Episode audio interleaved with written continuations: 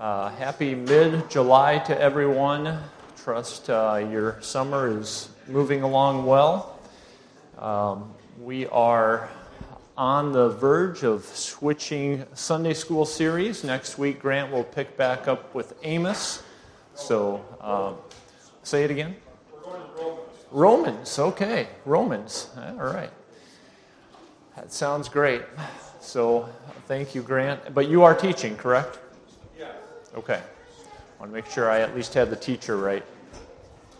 All right. We are going to look at one of God's attributes today. As you know, I've tried to go through two a week. I had a very, shall we say, ambitious goal of knocking out three at the very start. You might remember that. That was a little too ambitious. And now at the very end, we're down to one a week. So this is fine. And hopefully it is profitable for us to be doing it at this pace. So we'll be looking at God is love today. And as we just reflect on what we've been through here the last several weeks, first of all, we started our Theology 101 with a look at Bibliology, and that took us several weeks. And we've gone through several of God's attributes, again, kind of a high-level overview. My goal has been to define it, give us a working definition, take a look and ask, is this an attribute that we can share in? Is it communicable or incommunicable? We look at proof text, which to me is very important as we develop a biblical worldview. And then we will go through and look at those texts and then maybe look at one of the issues that might arise, a common issue that might arise, sometimes an issue we hear about in the world. Other times, as we've seen, these are issues that can arise even within the faith. All right, some issues that have challenged some of these ideas of God's attributes, even within the faith system.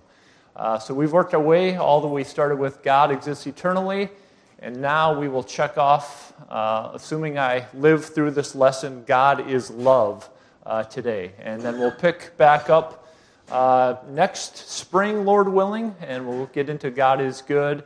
And hopefully by, I'm going to try to stay on the pace of two a week. We'll see how that goes.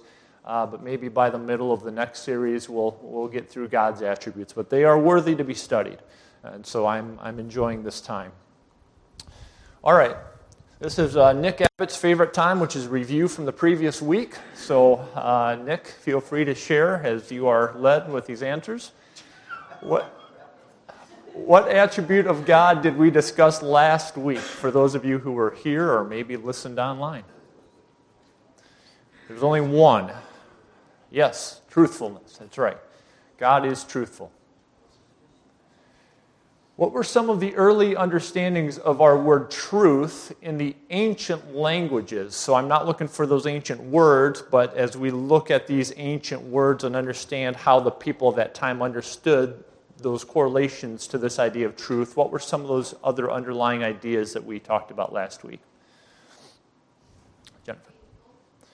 Say it. Faithful, okay. All right, good. Others?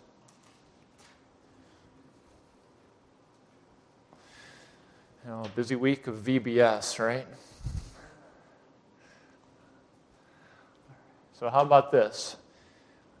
Unconcealed, revealed essence, firmness, stability, veracity, reality, real facts. And again, these English words come from some of the ancient languages as we translate their original words from truth, and this helps us understand what do we mean when we say truth. Okay, how about this question? What passage in the New Testament underscores God's truth should always be considered truth, even if it means all humanity lies? Anybody remember this passage?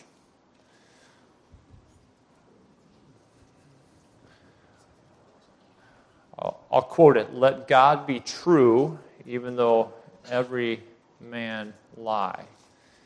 Does that help?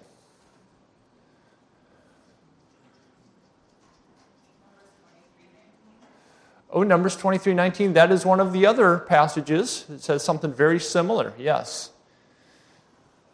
This one was from the New Testament, though, Romans 3:4. What three gifts have we received from God that all have this strong identification and connection to truth?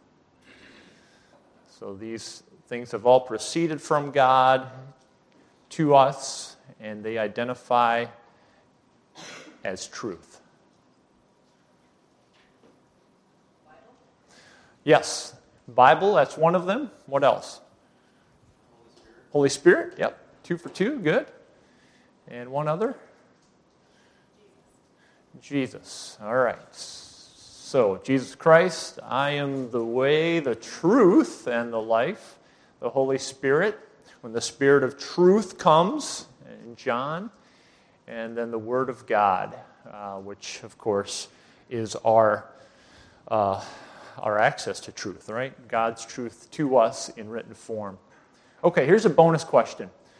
What gospel really highlights truth? I don't think we came right out and said it last week, but if you notice maybe the pattern of the different references and some of the proof texts, there is one gospel, at least to me, that stands out as very focused on truth. Anybody figure that one out?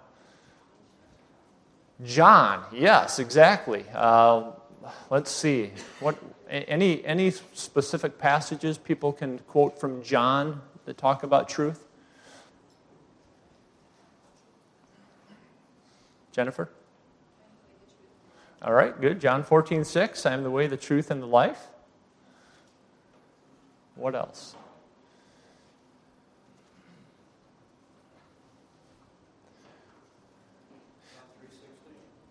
John 3:16, which we'll get to today when we talk about God is love. John 4:24 is one of them. John 8 talks about you shall know the truth, and the truth shall set you free. One of them that I quoted earlier, I believe it's in John 16, when the Spirit of truth comes. And then, remember we looked at that conversation between Jesus Christ and Pilate. That's also in John 18, and Pilate says, what is truth? So maybe this is a good reason why. I know some of you, maybe when you've introduced others to the Lord, and they say, well, where should I go to start learning? I know a common place to send people is the book of John. And maybe that is a good idea because of the focus on truth there in a world that I believe still craves truth. Okay, so we get into today, God is love. And what a great attribute to end this current session on. I think this is maybe one of the most misunderstood attributes of God, but certainly one we relish in as believers. We could perhaps define it this way: God eternally gives of himself for the good of others. Now, is this attribute communicable? Can it be shared with us, or is it only an attribute of God, incommunicable? Right, it is communicable, so we can share in this idea of love. And I thought it would be helpful to go through and look at the Greek language here. The Greek language has done a nice job of identifying 4 terms, all connected to some form of love, and it'll help us separate out and then identify and focus in on God's form of love. How many of you have ever come across the 4 different Greek words related to love? Okay. All right, a handful. So this will be a good exercise, I think, as we look at this and perhaps remind ourselves of this. The first form of love in the Greek language is this idea of eros, which is sensual or romantic love as created for the marriage relationship. The second Greek word, or you might see a combination here, philea or phileo, is brotherly love as seen in a close friendship. So you think about people who may have been through similar experiences. You might think about a best friend. There's a bond. There's a kindred spirit. It's the idea behind phileo.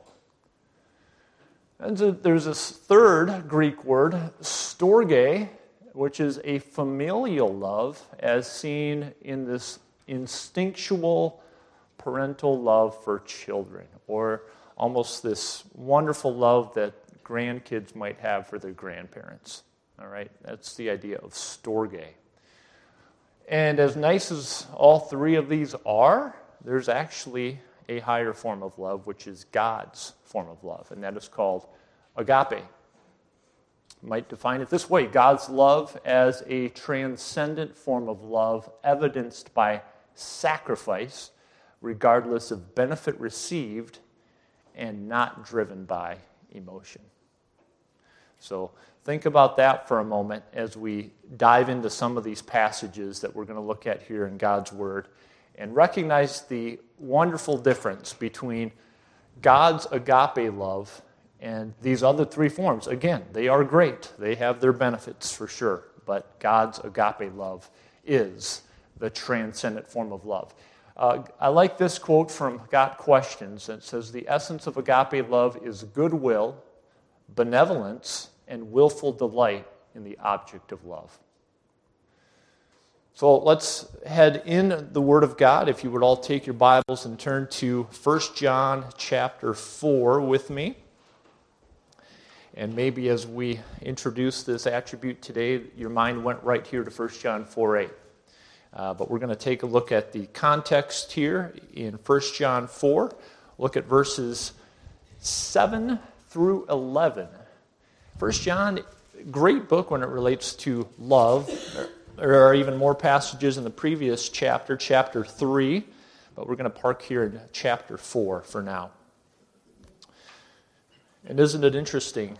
We talked about the Gospel of John being focused on truth, and we know that John was the beloved disciple, one of the inner circle of Jesus, and he's also the one that really unfolds this idea of God being love and how that love impacts us here in 1 John.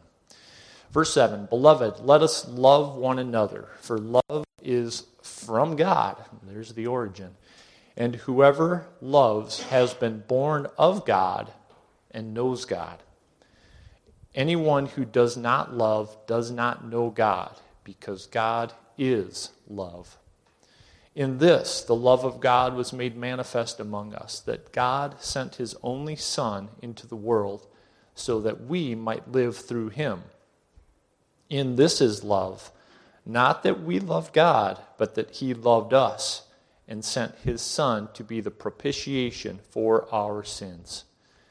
Beloved, if God so loved us, we also ought to love one another."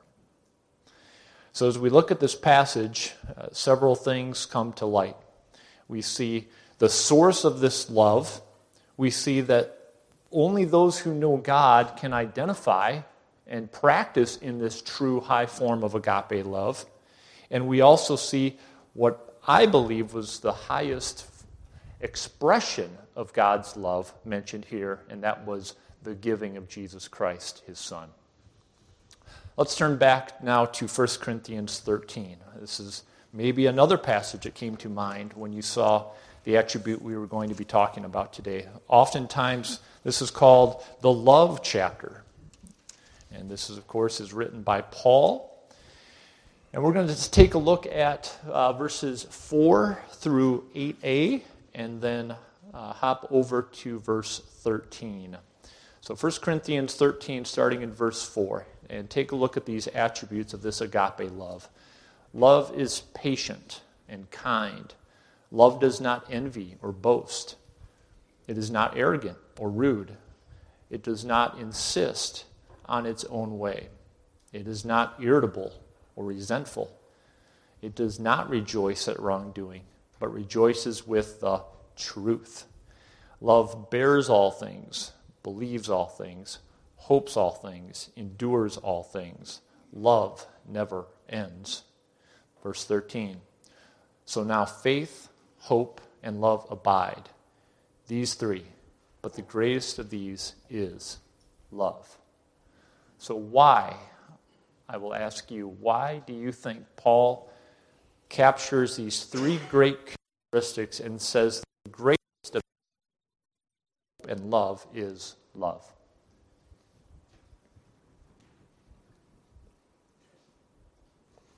It's the one that will be eternal.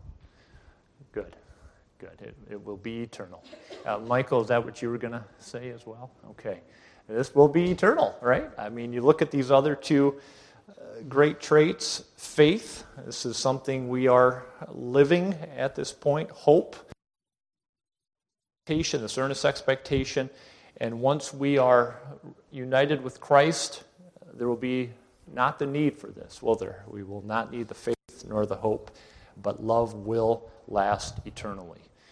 Good. So I thought it would be helpful as we think about God is love to ponder four questions today. First question is, how has God shown us his love? And we've already seen a reference to this in 1 John chapter 4, but let's go through some very familiar passages here, at least to start. First of all, because of Jesus Christ, his Son, who was a sacrifice to help us gain salvation, God so loved the world. There it is right there. Maybe the most famous verse in all the Bible, and it explains really what God did in that he gave his only begotten Son. And it says, anyone who believes in him should not perish, but have and gain eternal life. Romans 5:8, another very familiar verse. Same idea of what God has shown us with his love. He has shown us he will sacrifice to give us salvation. In this verse in Romans, God showed his love to us in that while we were still sinners, Christ died for us. Also, adoption. If you go back from our original proof text we looked at in 1 John 4, you go back one chapter to 1 John 3, it says this, see what kind of love the Father has given to us, that we should be called children of God, and so we are. Well, this one may not be as fun, but this is certainly part of God's love. It says in Hebrews 12:6a, for the Lord disciplines the one he loves. And what is the common theme here as we look at this agape love of God? Where's the focus in these verses? Where's the attention going from God? Say it again. Well, he will be glorified in himself, absolutely right, but it's actually to the object of his love, which in this case is us. We are the ones benefiting, and yes, even with discipline. Those of you who are parents can appreciate this idea of discipline, right? I mean, if you don't really care how your kid turns out, you're probably not going to invest the time to keep the kid in line. So the Lord, because he loves us, is going to take the time to discipline as needed. That's the point of Hebrews 12:6. Next question. What is the scope of God's love? If God is love, and he is, how do we understand the scope of that? It's kind of tough to do, but we know a few things about God that will help us here. Well, Paul writes in Romans 8, for I am sure that neither death, nor life, nor angels, nor rulers, nor things present, nor things to come, nor powers, nor height, nor depth, nor anything else in all creation will be able to separate us from the love of God in Christ Jesus our Lord. So I would say the first answer to what is the scope of God's love is it is inseparable. We cannot be separated from it. And that is a blessing. That is encouraging. Even the great forces that we've talked about in a recent lesson from Ephesians 6, we don't wrestle against flesh and blood, but there are some powerful forces in the heavenlies that we are battling against. Not even they can separate us from the love of God.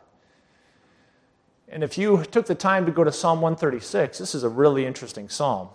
I can't remember exactly how many verses are in it, but I was looking at it, and at the end of each verse, it ends with this, for his steadfast love endures forever. And there are 20 to 30 verses, as I recall.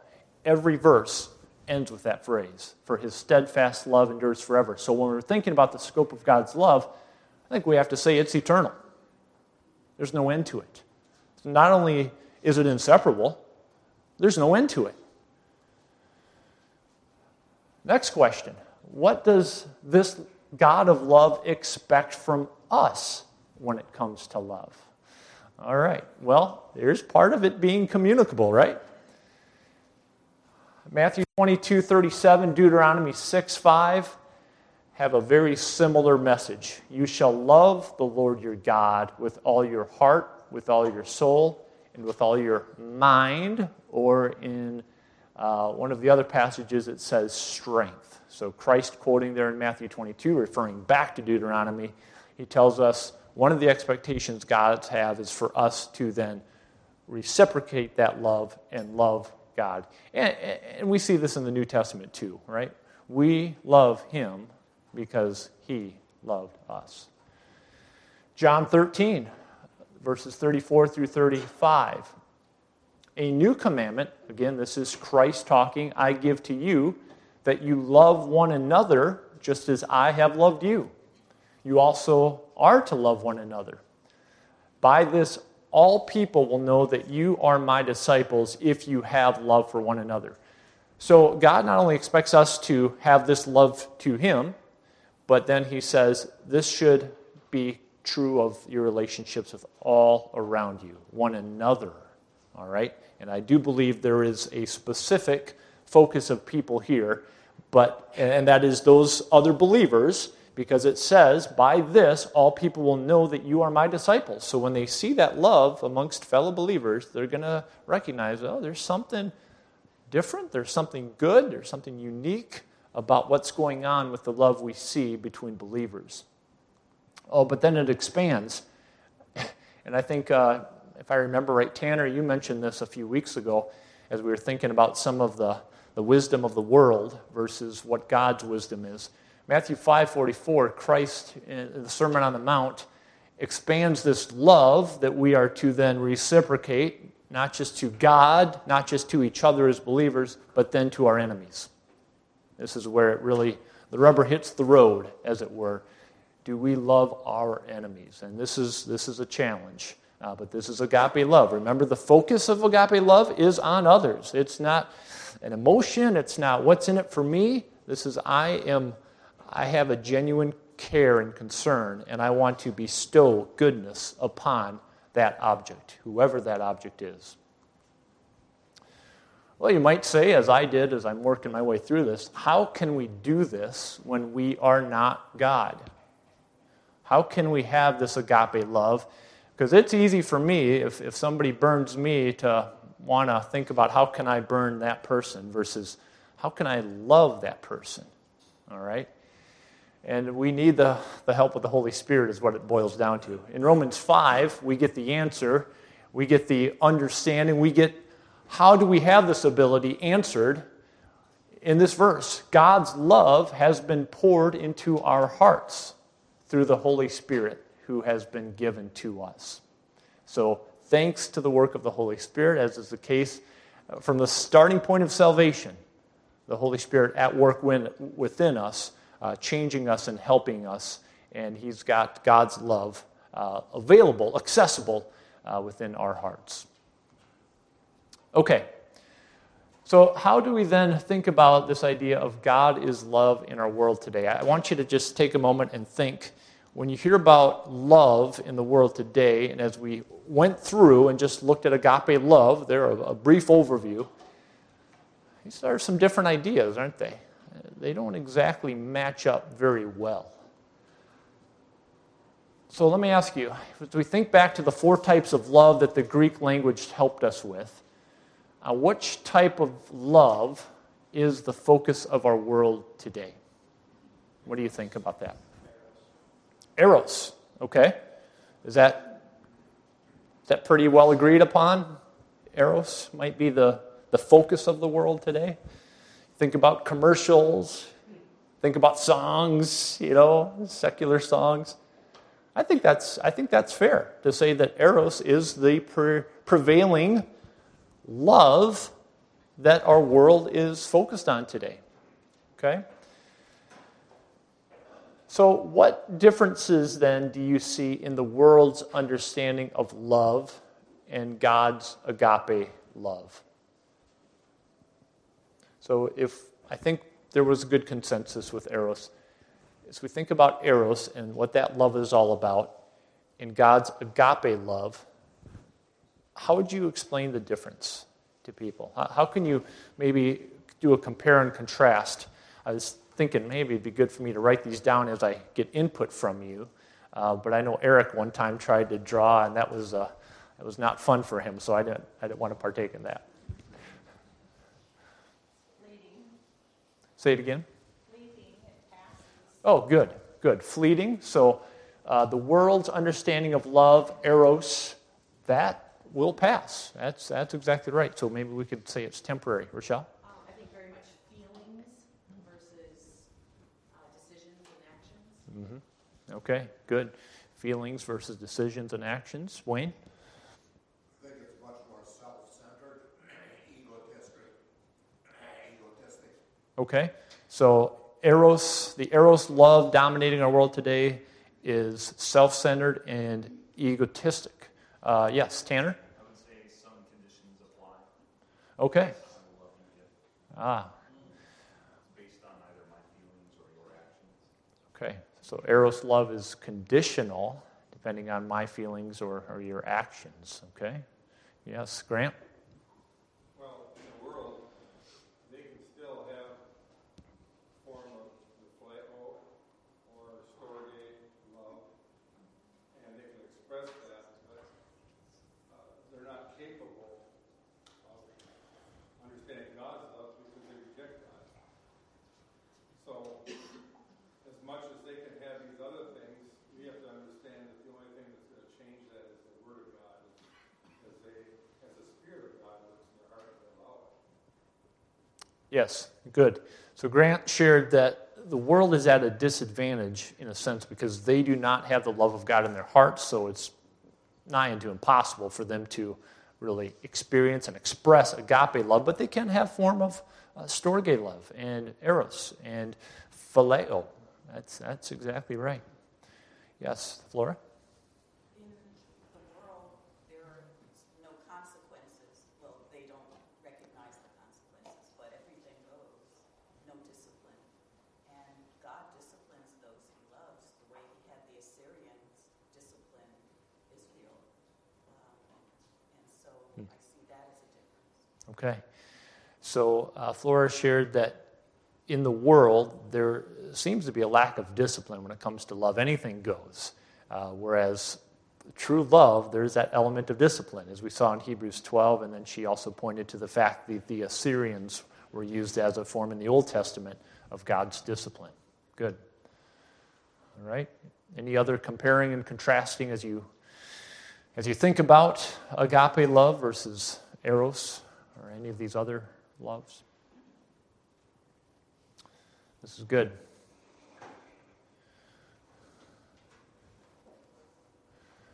Okay.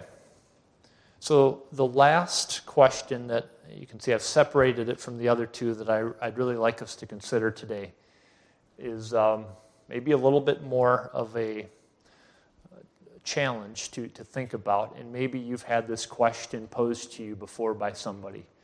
So what I'd like us to think about now, we don't have to divide into our groups or anything, but please consider this because this may happen to you at some point in your life. How would you answer someone who asks you why or how God is love, especially after that person hears about the reality of hell? Gordy. It's not just the reality of hell. Hell is out there somewhere. People suffer on this earth tremendously. And innocent, children, etc., suffer on this earth tremendously.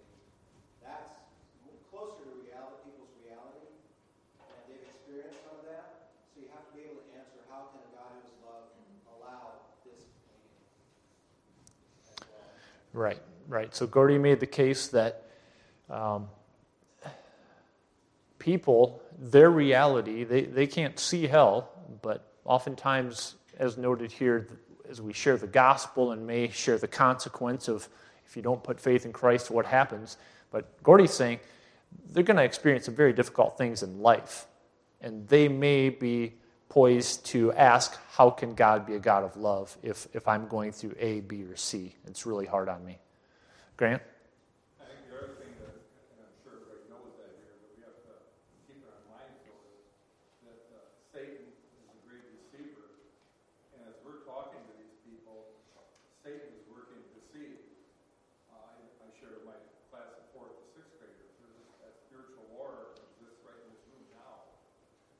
Satan would want to deceive those from understanding agape love. Hmm. And that it exists. Right, right. So Grant said Satan is constantly at work, continuing to deceive. We talked last week about God being the God of truth. Of course, the opposite of that, Satan is the father of lies, and he is out to do his work. His minions are out to do their work to prevent hearts from understanding this wonderful transcendent form of love called agape love. That's right. Michael? Well, it seems like, part of the objection is that people want to lay some kind of blame at God's feet because either he's not, because it starts out with him kind of, throwing this up as like a roadblock or something. Yes. Right. So Michael shared that it's easy for unbelievers, as we talk about God with them, to say, so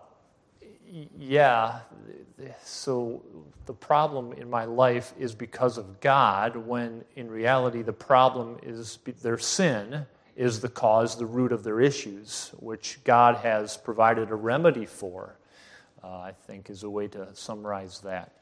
That's exactly right, Nick. There's always the opportunity to use Romans 8:28.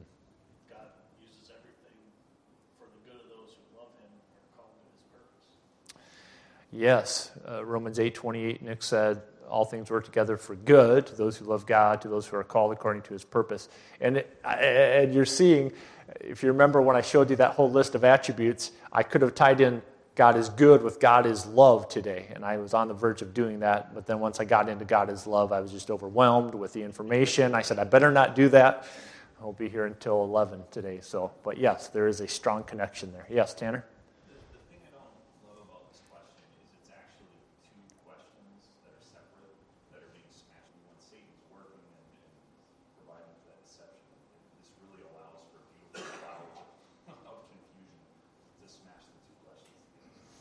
Okay, so Tanner is advising when we're dealing with a situation like that, we should break it down into help them understand that God is love, verify that with them in Scripture, and then maybe it's a separate conversation about some of the difficulties that come through. That's fair. I guess my question is, what in your life could you point to say, I know God is love because of this. What would be your testimony? Yes, Cody. I think the most amazing thing about that is that regardless of what I can create, so it's like it's really an interesting kind of thing that goes through my head when it comes to stuff like that. Hmm. So. Amen. Amen, Cody. That's a great testimony. And I will not do justice to try to summarize it, but what I heard as the main points is that you have absolutely felt God's love because you have said, the life I've lived, what I've done, God has loved me enough. I've felt that love in my heart. I've seen it through relationships he's given me. He's there when I need him, even though the enemy is pressing hard and trying to get you to doubt. Right? Amen. Amen. A testimony. That's exactly right. These are the answers that we ought to be thinking about as people ask us, how do you know God is love? Grant?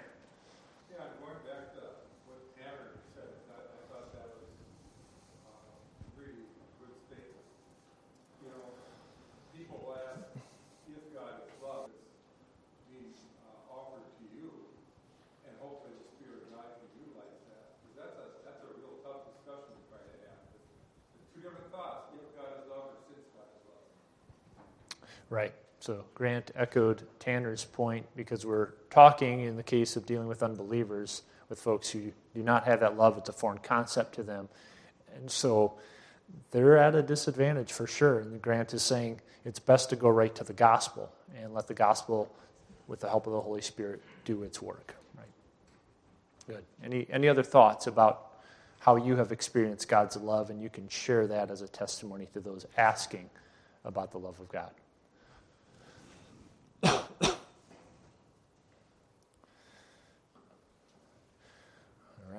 Dan.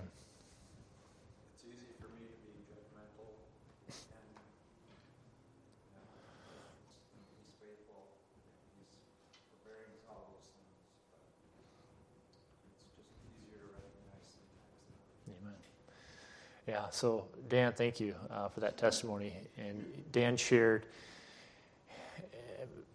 certainly there, you mentioned some of these other attributes of God, but maybe they're just almost offshoots of God's love. He is long-suffering, he is forbearing, he is patient, working with us through these times. And but I just love it when you say at the end there, I've seen it so evidently this week, and I'm hoping we all can point to times in our lives where we can say, yeah, my God is a God of love. He is love. He's a source of love, and we can show that. I mean, it almost could be even to the point, and maybe summarizing some of these testimonies that we've heard today, that he's so loving that we're still alive talking to each other because he's a holy God, and he could zap us like that.